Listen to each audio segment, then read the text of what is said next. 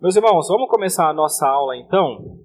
É, podem se achegar, se assentar, sintam-se à vontade. A gente vai iniciar o nosso tempo aqui com uma oração, pedindo para Deus nos auxiliar e nos capacitar a compreender essas questões que são importantes, necessárias, às vezes um pouco complexas, mas pela graça dele ele vai nos capacitar. Vamos fazer uma oração?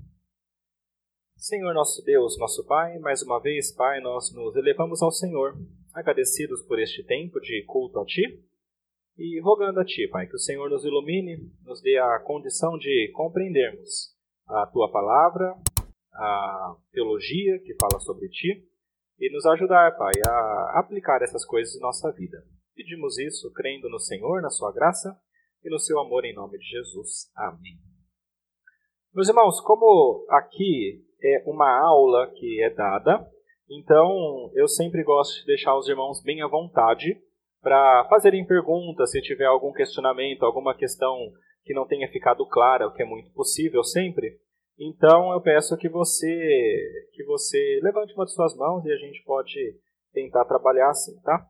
É, hoje eu gostaria de falar a vocês acerca desse tema, que é um, extremamente importante e necessário para uma boa vida cristã e uma vida cristã um pouco mais leve nesse mundo, tá bom? Então hoje eu queria falar sobre a providência de Deus e o aconselhamento, tá? A minha ideia é a gente trabalhar justamente isso. Primeiro, o que é a providência de Deus? A providência de Deus, depois de explicada, eu quero que a gente entenda como que ela se relaciona com o aconselhamento. Aconselhamento é aquilo que nós fazemos um com o outro, mostrando o que a palavra de Deus diz, o que significa. E depois uma conclusão de tudo isso, tá bom? Uh, isso aqui é muito importante, porque na realidade, a providência de Deus, a gente ouve muito todo mundo falar e às vezes com entendimento errado. Né? Uh, muitas vezes eu ouço pessoas falando sobre a providência de Deus no seguinte sentido: providência de Deus é aquilo que a gente está vivendo nesse mundo e aí de repente uma coisa miraculosa acontece. Isso é providência de Deus. Ou quando a gente está andando na rua e aí alguém nos chama, a gente olha para cá e de repente um carro passa aqui na frente, milimetricamente calculado para a gente não morrer, e a gente fala: Isso foi providência. A gente coloca providência naquelas coisas que parecem espetaculares, extraordinárias, sobrenaturais. No entanto, a providência ela não diz respeito só a essas coisas. Essas coisas também estão dentro, mas a providência é muito mais do que isso, é muito mais amplo. E a relação dela com a nossa vida prática é extremamente importante. Essa, essa doutrina aqui é tão importante que, por exemplo, a nossa confissão de fé de Westminster dedicou um capítulo inteiro para falar só da providência. Porque a providência é algo que é extremamente importante e necessária para a vida cristã. Então, para a gente começar, eu queria que a gente entendesse o que é a providência. Tem um, um uma citação aqui do Berkoff. Berkoff é um teólogo muito conhecido, francês, e ele escreve o seguinte: O exercício contínuo da energia divina pelo qual o Criador preserva todas as suas criaturas, opera em tudo o que acontece no mundo e dirige todas as coisas ao seu fim determinado. Então é mais ou menos assim. A gente olha para a criação de Deus, a gente pensa, Deus usou muito poder na criação, mas muitas vezes a gente pensa que depois da criação ele não age mais tanto como agia, ou ele usou um tipo de poder ali e agora não usa mais isso. A providência diz o contrário. A providência diz que o mesmo poder que Deus usou para criar o mundo é o mesmo poder que ele usa para continuar mantendo e governando o mundo em cada momento. O poder de Deus usado na criação é o mesmo poder que ele continua utilizando até o fim dos tempos. o nosso breve catecismo, ele fala o seguinte, que as obras da providência de Deus são a sua maneira muito santa, sábia e poderosa de preservar e governar todas as suas criaturas e todas as ações delas. Está dando para compreender como que a providência é uma coisa muito mais ampla do que só o pensamento de que a gente foi salvo de um carro? É uma coisa muito maior. Muito maior. É tão grande que a gente talvez não consiga nem compreender perfeitamente como que acontece. Mas essa é a providência de Deus. Olha o que um outro teólogo escreve aqui. Esse aqui é o J.A. Packer, um ótimo teólogo também. E ele fala assim: se a criação foi um exercício único da energia divina fazendo o mundo existir, a providência é um exercício contínuo dessa mesma energia pelo qual o Criador, de acordo com a sua vontade, primeiro, mantém todas as criaturas existindo, segundo, se envolve em todos os eventos e terceiro, dirige todas as coisas ao seu fim determinado. Isso aqui é providência. Você pode ver que os teólogos reformados eles concordam nessas ideias. A providência ela é uma ideia bíblica, ela tem alguns, algumas ramificações. E para a gente compreender bem, eu queria só pensar com vocês rapidamente nessa divisão aí que quem propôs foi o Berkoff, aquele primeiro teólogo que eu falei. Então ele fala o seguinte: a providência ela se divide em preservação, tá aqui, concorrência e governo, tá? Não quer dizer que a providência em cada uma dessas coisas é diferente. É a mesma coisa, a gente só vai dividir para conseguir compreender bem, tá bom? E depois a gente vai tentar aplicar essas coisas à nossa vida, tá? Então olha só, preservação, concorrência e governo. Primeiro aí, a preservação. Olha o que a palavra de Deus diz. Dá para enxergar esses escritos aqui? Dá, né? Não ficou muito pequeno, não, né? Ok. Vamos ler esse primeiro aqui junto? Mateus 10, 29. Todo mundo comigo? Não se vendem dois pardais por um aço, e nenhum deles cairá em terra sem o consentimento de vosso Pai. Deus é tão poderoso e preserva as coisas de uma maneira tão ampla que nem mesmo um passarinho ou qualquer outra coisa vai cair na terra sem que Deus permita ou faça. Esse é o tamanho do poder de Deus. Lá em Colossenses 1,17 fala que Ele é antes de todas as coisas, nele tudo subsiste. Falando de Cristo. Ou seja, Jesus, ele precede a criação do mundo, porque ele é Deus, e nele, em Jesus, todas as coisas subsistem. Ou seja, se Jesus tirar a mão de poder dele desse mundo, esse mundo desmorona. Desaparece. Existe um pensamento chamado deísta. Os deístas são aqueles ah, que creem que Deus existe, ele criou o mundo, mas depois de criar, ele zarpou. Mas a palavra de Deus mostra diferente. Mostra que Deus cria o mundo, mas continua preservando. Se Deus não preservar, o mundo todo se desfaz. Essa é a ideia. Jesus Cristo continua preservando todas as coisas, nele tudo subsiste. E olha esse texto aqui, de Neemias, muito bom também. Só tu és Senhor. Tu fizeste o céu, o céu dos céus, e todo o seu exército, a terra, tudo quanto nela há, os mares e tudo quanto neles há, e tu os preservas, a todos com vida, e o exército dos céus te adora. Deus preserva todas as coisas, e aqui ele está colocando o céu, ele está colocando a, a, a parte espiritual desse mundo, ele está colocando a terra, ele está colocando os oceanos, ele está colocando que todas essas coisas são preservadas com Deus por vida, e adivinha só, dentro disso está você. Todos nós, a nossa vida é preservada por Deus.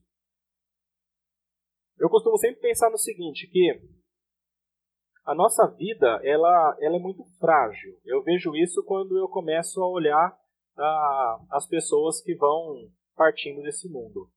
E eu vejo pessoas partindo, como o nosso irmão José Hilton, com 62, mais ou menos. Eu vejo pessoas partindo com 80, 90. Eu vejo partindo com 50, 40, 30, 27, 15, 9 e por aí vai. Por quê? A nossa vida é extremamente frágil, sensível. E a verdade é que a única coisa que segura a nossa existência, a nossa vida, é a mão de Deus. É como se as nossas vidas estivessem todas presas por um único fio na mão dele. Se ele soltar, acabou. Esse é o poder de Deus. Ele é soberano nesse tanto. E essa é chamada de providência dele. Ele mantém a vida, ele mantém as coisas existindo. A gente costuma, às vezes, olhar é, para algumas situações da vida e, e temer um pouco uma doença, alguma coisa assim, porque fala, nossa, doença é perigoso, a gente pode partir. Mas veja, a gente pode partir a qualquer momento. A gente pode andar na rua e partir. Né? A gente pode estar tá, tá em algum lugar e de repente ter um AVC, igual a nossa dona, a irmã dona Vera. Nós podemos sofrer essas coisas. E não importa a idade, não importa onde estivermos, não importa o quanto nós cuidemos da saúde, coisas podem acontecer. Tudo isso porque depende da preservação de Deus, do poder dele. Gênesis 8, versículo 22, nos fala sobre preservação também, agora não só da vida, mas também de todas as coisas, estações da terra. Ele fala: enquanto durar a terra, não deixará de haver sementeira e ceifa, frio, calor, verão, inverno, dia e noite. A promessa de Deus é de preservar as estações, a temperatura, o tempo e as plantações. Meus irmãos, Deus preserva todas essas coisas constantemente. Isso é chamado de preservação dentro da providência. Tá bom? Primeira coisa. Vamos ver o segundo aí. Concorrência. Esse daqui talvez seja um dos mais complexos. Você não entender, não me procura brincadeira, pode falar comigo. É difícil mesmo alguma coisa, mas, mas é possível a gente caminhar um pouco aqui. A concorrência ou concursos remete à junção de duas forças, tá bom? Então é como se fossem duas forças cooperando para alcançar alguma coisa. Ah, isso é concursos, concorrência, duas forças concorrendo. O Berkoff falou o seguinte, que a cooperação, que a concorrência é a cooperação do poder divino com todos os poderes subordinados de acordo com as pré-estabelecidas leis de sua operação, fazendo com que elas hajam. Deu para entender? É mais ou menos assim. A concorrência é Deus agindo poderosamente e utilizando-se dos poderes dos homens, das coisas deste mundo, junto com o poder dele para alcançar aquilo que ele quer. Tá bom? Então esse é essa é a ideia de concorrência. Tem alguns exemplos. Eu vou dar um aqui, por exemplo. Veja aí. Um exemplo um aí, de um ato mau. Né? Atos maus acontecem. E isso também está dentro da concorrência dentro da providência de Deus. É importante entender. Olha só, isso aqui foi escrito lá em Atos, quando Jesus havia morrido. Então, em um discurso, é falado quem que matou Jesus. Olha só, varões israelitas atendem a estas palavras, Jesus o Nazareno, varão aprovado por Deus diante de vós com milagres, prodígios, sinais, os quais o próprio Deus realizou por intermédio dele entre vós, como vós, como vós mesmos sabeis, sendo este entregue pelo determinado desígnio e presciência de Deus. Então ele foi entregue pelo desígnio e presciência de Deus. Quem entregou foi Deus. E aí ele continua: Vós o matastes. Está vendo as duas forças concorrendo? É Deus quem determinou e fez acontecer a morte de Cristo, mas os homens que o mataram. Isso aqui é difícil a gente conseguir compreender perfeitamente como que acontece. Mas Deus, na sua soberania, no seu poder extraordinário, faz com que as coisas aconteçam de acordo com a sua vontade e ainda assim não cerceia e não tira a nossa responsabilidade. Ele faz de acordo com a vontade dele, ao poder dele, e as coisas que nós fazemos, o nosso poder entra junto e apesar de nós fazermos o que ele está já determinando, que já foi escrito, ainda assim nós o fazemos porque nós queremos, tá? Então isso é a ideia de concorrência. Isso acontece com atos maus e atos bons. Esse foi um ato mau, a morte de Cristo. Os homens mataram, mas Deus havia determinado isso. Vamos ver um exemplo 2 aí. José. A história de José é uma das mais espetaculares da Bíblia. Eu uso essa história para me ajudar e para ajudar outras pessoas, tá? Uh, olha só, José, quem conhece a história, quem já leu a Bíblia ou assistiu o filme ou novela, não sei, você conhece mais ou menos a história, tá? É assim, José fazia parte de uma família muito grande e os irmãos dele ficaram com inveja. Pegaram José e queriam matar. No entanto, não mataram, jogaram no poço e aí falaram, vamos tirar do poço e vender. Então venderam para mercadores que foram até o Egito. José foi naquela, naquela, aquelas pessoas. Chegando ao Egito, José ele é feito escravo. Então ele começa a servir na casa de um homem chamado Potifar. Servindo nessa casa, o que José faz é só coisa correta. Ele serve bem, ele ajuda o, o mestre dele, faz coisas corretamente. E, os, e o mestre Potifar começa a ver isso e acha bom. No entanto, chega uma hora que a mulher de Potifar cresce os olhos em cima de José, acha ele um homem bonito e quer ter relações com ele.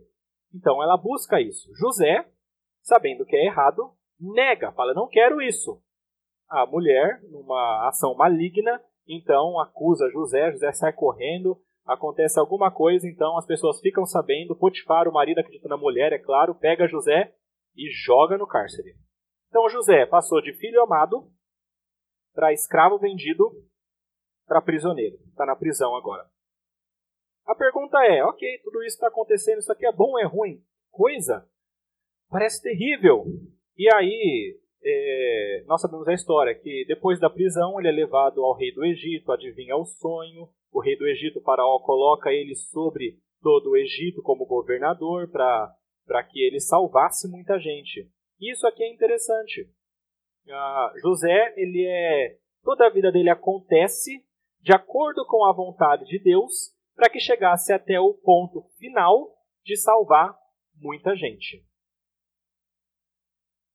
O sonho do faraó, para aqueles que talvez não estejam familiarizados, faraó sonha assim, que tem sete vacas magras, sete vacas gordas, e aí José adivinha o sonho falando, olha, vai ter sete anos de seca e sete anos de fartura. Nos sete anos de fartura que acontecerão antes, você guarda tudo.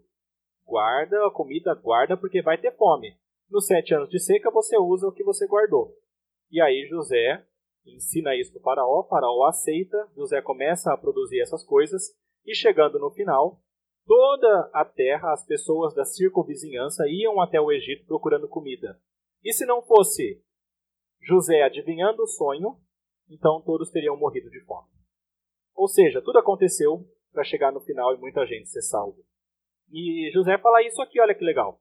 Quando ele encontra os seus irmãos, ele fala: Vós, os irmãos, na verdade, intentastes o mal contra mim, porém Deus tornou em bem para fazer como vedes agora que se conserve muita gente com vida.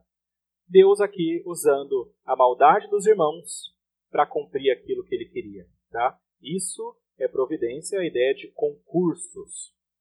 E aí a gente lembra também do que Paulo falou. Paulo falou o seguinte: Assim, pois, eu citei isso no sermão. Assim, pois, amados meus, como sempre obedecestes, não só na minha presença, porém muito mais agora na minha ausência, desenvolvei a vossa salvação com temor e tremor. Então ele fala: desenvolvam isso, façam isso. É uma coisa que vocês têm que fazer. Porque Deus é quem efetua em vós tanto querer como realizar segundo a sua boa vontade. Vocês têm que fazer, mas é Deus que faz. Tá? Então essa é a ideia. Concursos. Tá? São as duas forças cooperando de acordo com a vontade de Deus. Tá? Uma coisa que é importante entender aqui, gente, quando a gente fala de concursos das duas forças, a gente não quer uma ideia dualista, tá? A gente não quer uma ideia de um Deus poderoso, bom, e a nossa força que é tão grande quanto a de Deus, ou alguma coisa assim, tá? Na verdade, é, é a força de Deus, poderosa, maior do que tudo, utilizando as forças menores dos homens para cumprir a vontade dele. Tá? Então as forças cooperam, mas é ele que manda. Essa é a ideia. Ele continua governando todas as coisas. Segunda coisa é concursos.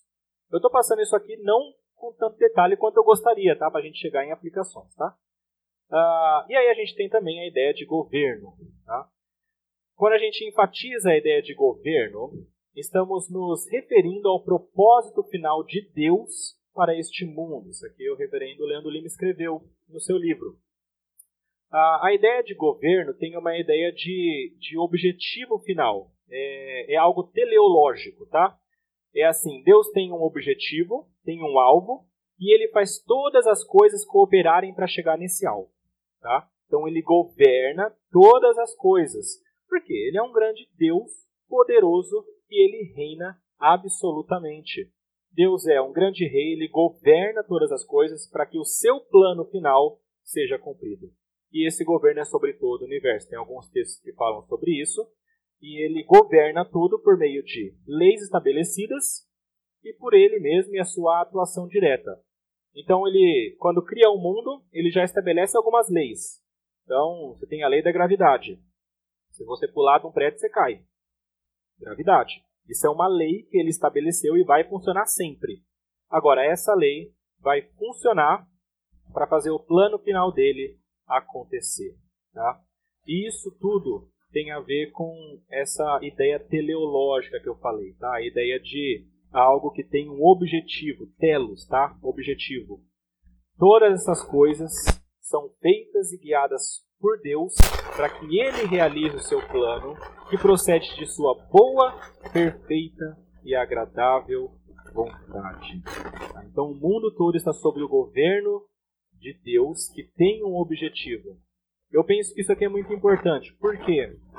Muita gente olha para Deus e fala, ele é poderoso, ele governa as coisas, mas o negócio está caótico, ele parece que não tem um final, um objetivo. Meus irmãos, o nosso mundo não está sob o governo de um ser que tem todo o poder e nenhum objetivo. Isso aí seria caos. Então ele tem o poder para fazer o que ele quer, mas ele não tem objetivo. Não. O Deus bíblico, que a palavra nos traz, ele conhece e controla todas as coisas e já determinou soberanamente desde o início aonde seria o fim e trabalha para alcançar. Então, desde antes da criação do mundo, ele já sabia, vai chegar aqui. E a gente olha para as coisas do mundo e fala: como? Mas está tá meio estranho, tá vindo para cá e para cá e tá tudo meio caótico. Vou ficar tranquilo, vai chegar aqui. É aonde ele está fazendo as coisas chegarem. Esse é o caráter teleológico, né, de objetivo. Deu para entender isso? Providência de Deus. Então a gente tem a ideia de governo, a gente tem a ideia de concursos e a ideia de preservação. Agora, como que isso aqui se relaciona com o aconselhamento? Isso que eu queria que a gente pensasse um pouquinho aqui para conseguir entender como que se aplica.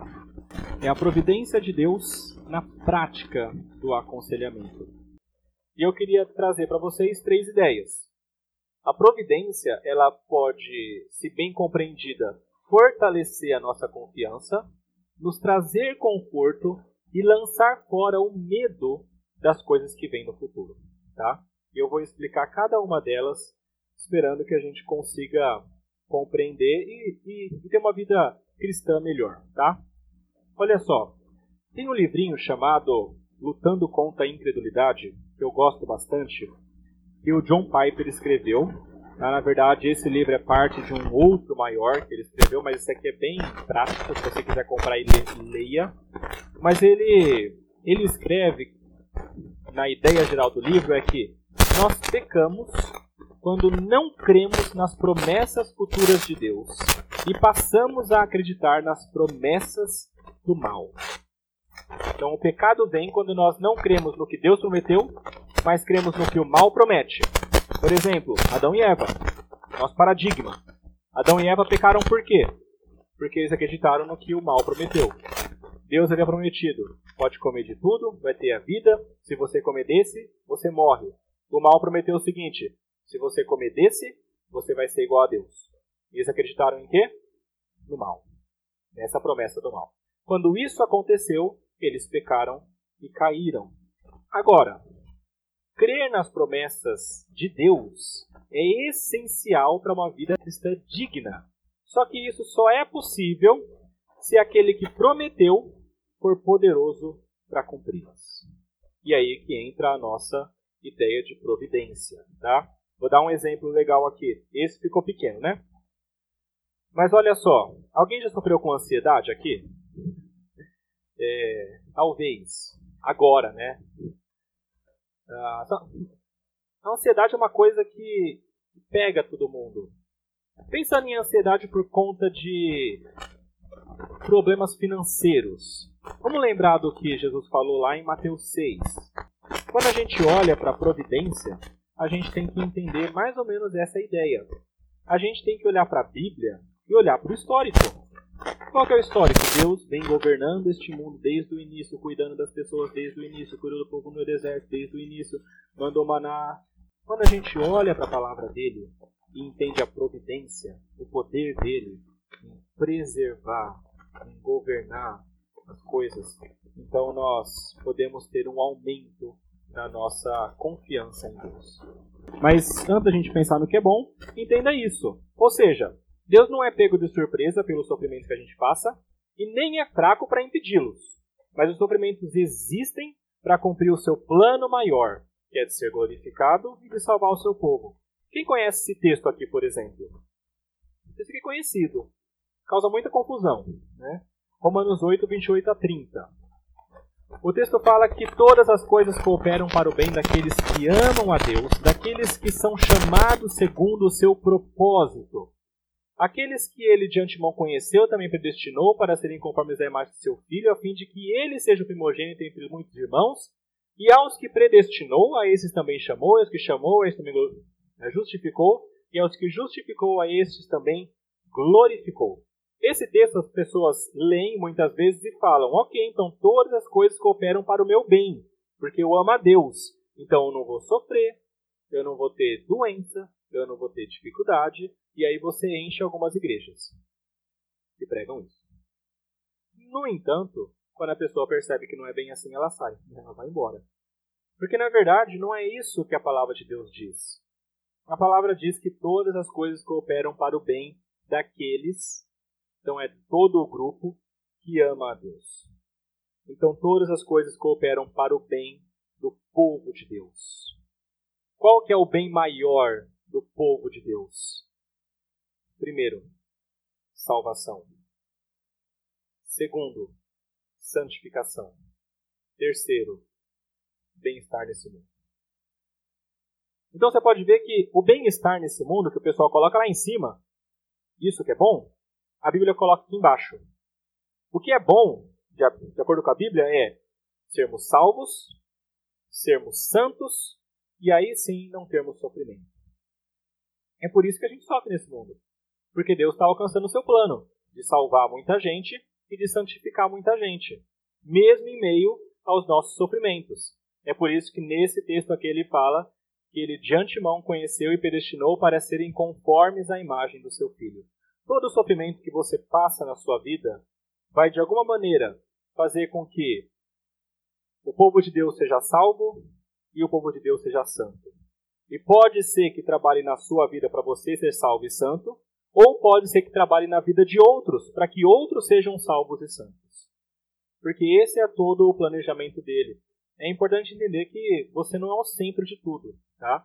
Isso seria o humanismo, mas aqui nós estamos no cristianismo, tá? é diferente. Uma coisa que eu aprendi há alguns anos, o reverendo Daniel Santos que falou isso. Desculpa, reverendo, se eu. Eu tenho que tomar cuidado agora. Mas olha só, é... quando eu pregava sobre Jó, a ideia era que Jó sofria, sim, mas pessoas eram edificadas e foram edificadas. Toda a história de Jó trouxe edificação para o povo de Deus. O problema é que a gente acha que a gente às vezes é o centro. Então a gente não pode sofrer. Ou se eu sofrer, é bom que tenha uma coisa muito boa no final para mim, né? Uh, só que às vezes a ideia de Deus é trazer coisas boas edificação, santificação e salvação para pessoas que não sou eu. E a gente precisa compreender isso. Se a gente não compreender isso, nosso sofrimento não tem sentido. E sofrimento sem sentido é a pior coisa para a gente suportar. Tem que entender que o sofrimento tem motivo para acontecer.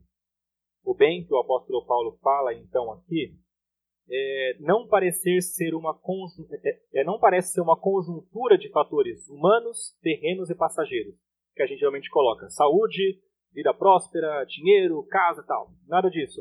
O texto fala sobre um grupo de pessoas que foi chamado para ser feito conforme a imagem de Jesus Cristo, e isso engloba salvação e santificação. Então, todas as coisas, meus irmãos, têm realmente cooperado para a salvação do povo de Deus desde o início. Isso inclui tempos de paz, tempos de guerra, momentos de bem e de malignidade, pessoas saudáveis, saudáveis e pessoas doentes, a vida e a morte. Tudo isso dentro do plano e providência de Deus para alcançar o seu plano maior. Vamos lembrar de José de novo. José, lembra disso? Desde o início, ele começou uma, uma, uma queda na sua vida. Vende de escravo, escravo no Egito. No Egito ele foi para a prisão e chegou ao fundo do poço. No entanto, Deus usou essa, essa queda dele de vida para trazer salvação para todo o povo. Não só para ele, porque Deus foi misericordioso e salvou José, colocou ele entre os príncipes, mas também para todas as pessoas que estavam no Egito e principalmente para o povo de Deus, que vem de Abraão, Isaac e Jacó. Se não fosse a vida de José sofrendo tudo aquilo, certamente o povo de Israel, os judeus, não existiriam como existiram. E sem os judeus, adivinha só, não teria quem? Jesus. Dá para entender? O sofrimento de José te salvou. Ele sofreu, mas foi necessário para que muita gente se salvasse a preservação da vida do povo de Deus. Nem sempre o centro é você, mas o centro é o povo de Deus e a salvação e a sua glorificação. Quando a gente olha para o que Deus faz, a gente tem que glorificar Ele. É impressionante como Ele conseguiu governar todas as coisas para chegar nesse ponto. Mas Ele fez. E tudo isso por meio de coisas que às vezes são bem complicadas de nós uh, sofrermos e passarmos. Então, meus irmãos, olha só, é por meio do sofrimento de Deus, uh, do sofrimento que Deus trabalha o nosso bem, de sermos parecidos com Jesus. Leiam comigo esse, esses versículos aqui de Tiago 1, versículo 2 e 3. Lê comigo, gente. Ó. Tende por motivo de toda alegria o passardes por várias provações, sabendo que a provação da vossa fé, uma vez confirmada, produz perseverança. Ora, a perseverança deve ter ação completa, para que sejais perfeitos e íntegros em nada deficientes. A gente não pode olhar simplesmente para Romanos 8 como algo que acontece para o nosso bem físico, mas acontece para nossa santificação. E os nossos olhos, na verdade, não podem estar só nessa vida, tem que estar na eternidade. Então a gente às vezes vai sofrer muito nessa vida, só que quando a gente olha para o plano maior, de verdade, assim, além desse mundo, a gente entende que é bom, que foi bom. O bom é principalmente a salvação final dos eleitos. Se você está sofrendo, você está gerando a salvação de outras pessoas. Então, meus irmãos, só para a gente entender, tem muito conforto na doutrina da providência, porque ela afirma que todo o sofrimento que passamos é controlado, não é um caos, está descontrolado. Apesar do que possa eventualmente parecer, se a gente olha só para as coisas do mundo, parece que. Mas então a gente tem que crer que Deus está governando. Por meio da palavra dele, ele fala isso para nós. Por quê? Por meio ah, das adversidades da vida, nós somos conformados à imagem de Jesus, santificados, e somos transformados diariamente em alguém mais santo, perfeito, íntegro, em nada deficiente. Porque mesmo em dores e sofrimentos muito profundos, muito profundos, nós podemos ainda nos lembrar de que no mundo passaremos por aflições, mas que estamos sendo guardados pela providência divina para uma herança incorruptível, embora que no presente, por breve tempo, se necessário, sejamos contristados por várias provações.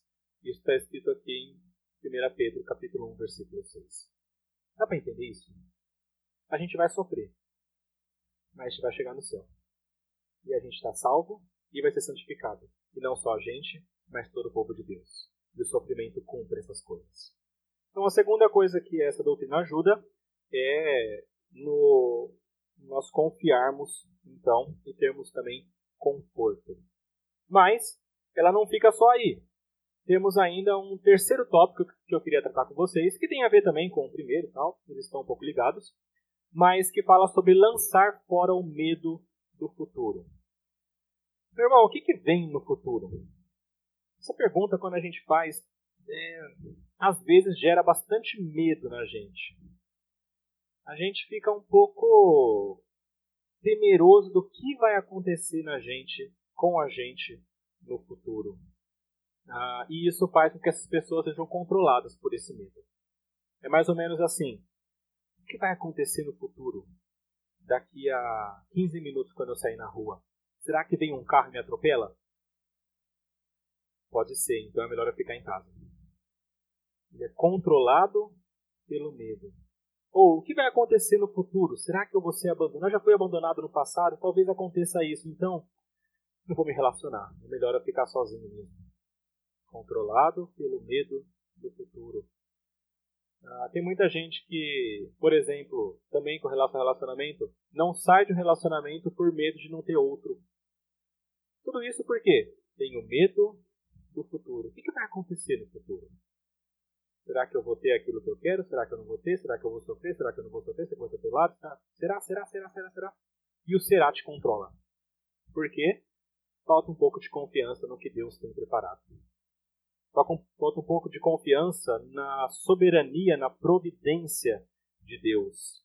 Uh, e geralmente, tá? Não vou falar que sempre, mas geralmente, o grande problema, a grande questão é não querer sofrer é a gente fazer de tudo para evitar a mínima possibilidade da gente sofrer. E quando a gente faz isso, a gente coloca a nossa esperança ah, nos nossos métodos para evitar o perigo e nas nossas habilidades de predição do futuro. Então eu vou fazer o seguinte: eu não sei o que vai acontecer, então eu acho que vai ser isso, então eu vou estabelecer um método para evitar que isso aconteça. Então eu vou evitar de entrar em algumas situações, eu vou evitar de fazer isso e a gente acaba evitando de viver no final das contas. Porque está sendo controlado pelo medo.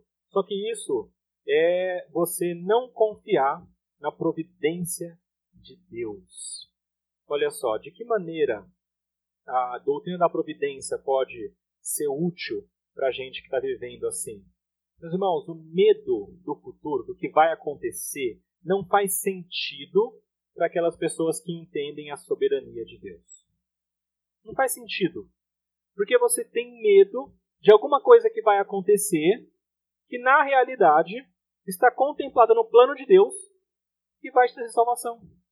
Então você tem medo de uma coisa acontecer que na realidade Deus está usando para salvar a sua vida, para santificar a sua vida e de muitas outras pessoas.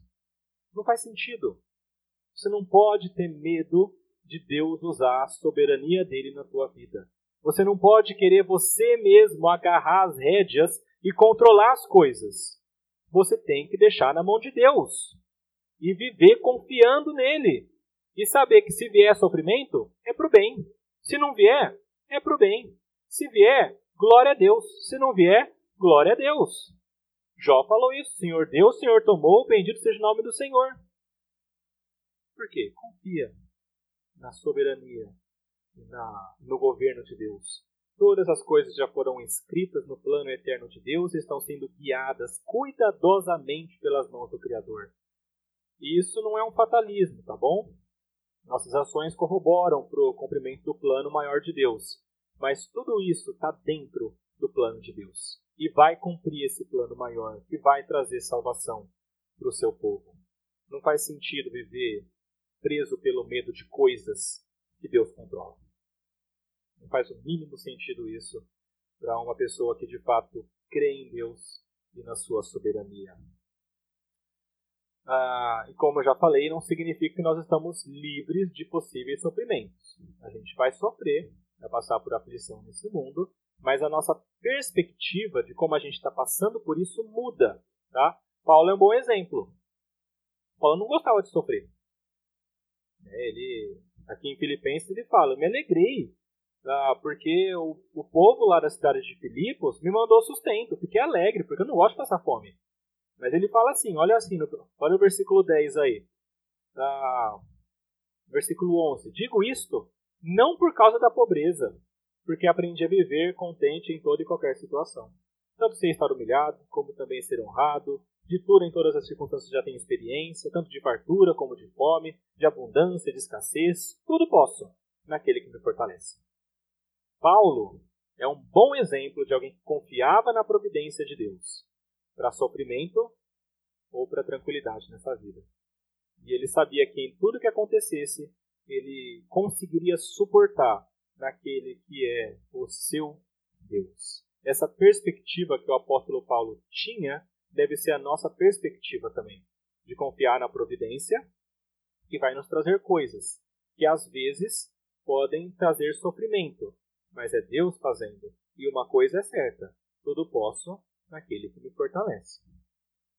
E a gente tem que compreender isso. Só compreendendo isso é que a gente consegue ter alegria nesse mundo.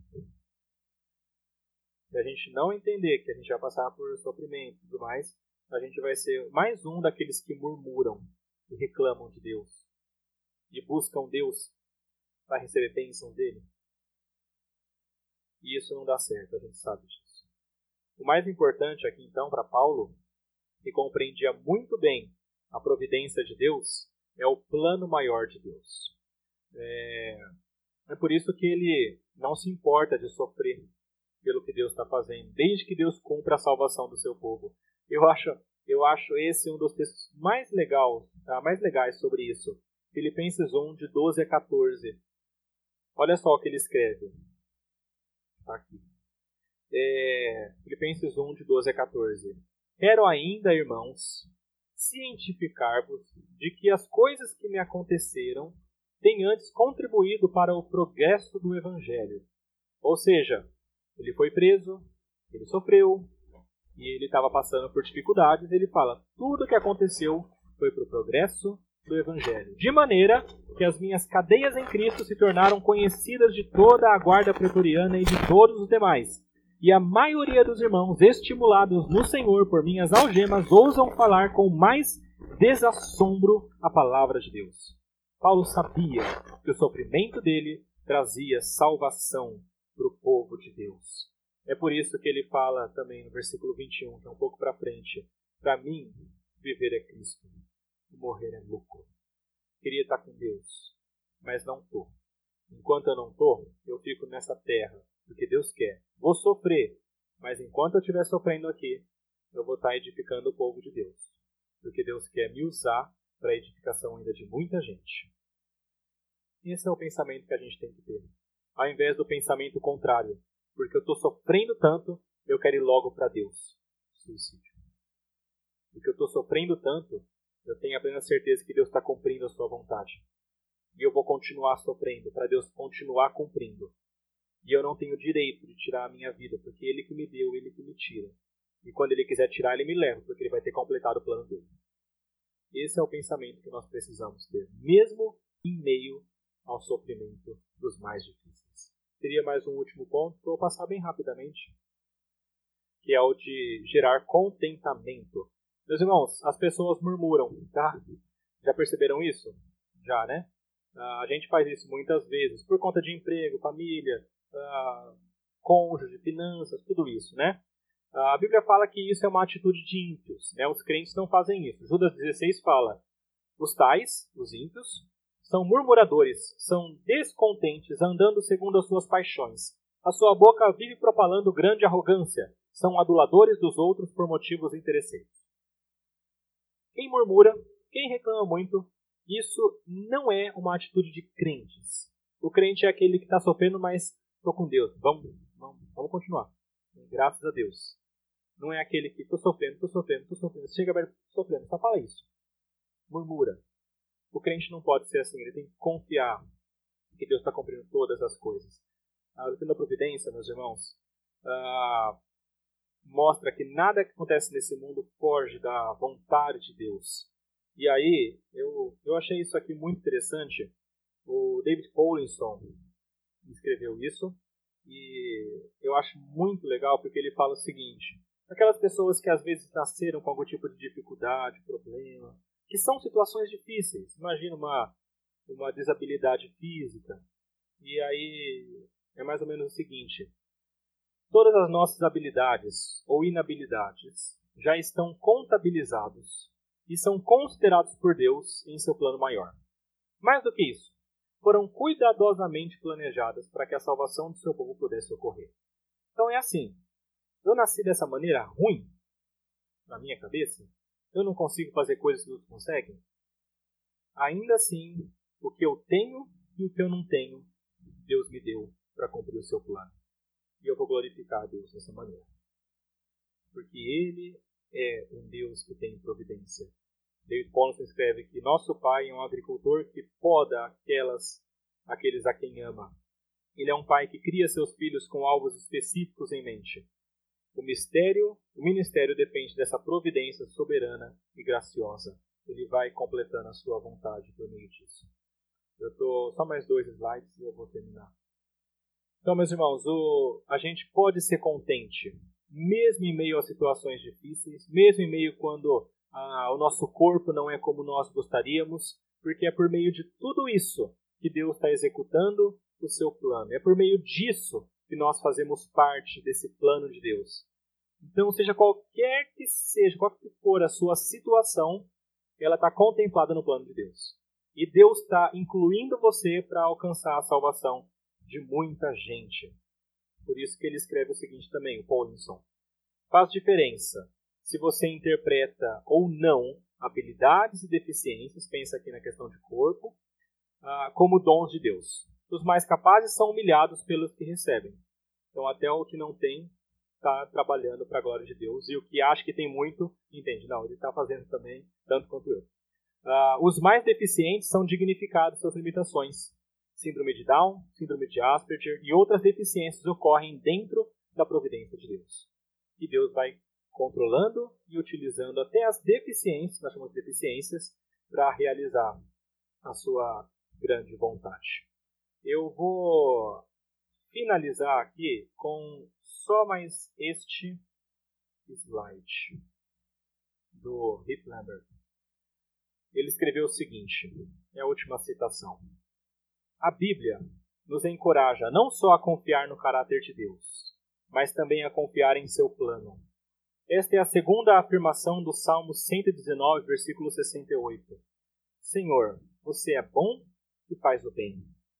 O Senhor não só é bom, mas ele faz as coisas boas. Na verdade, a bondade de seus planos baseia-se na bondade do seu caráter.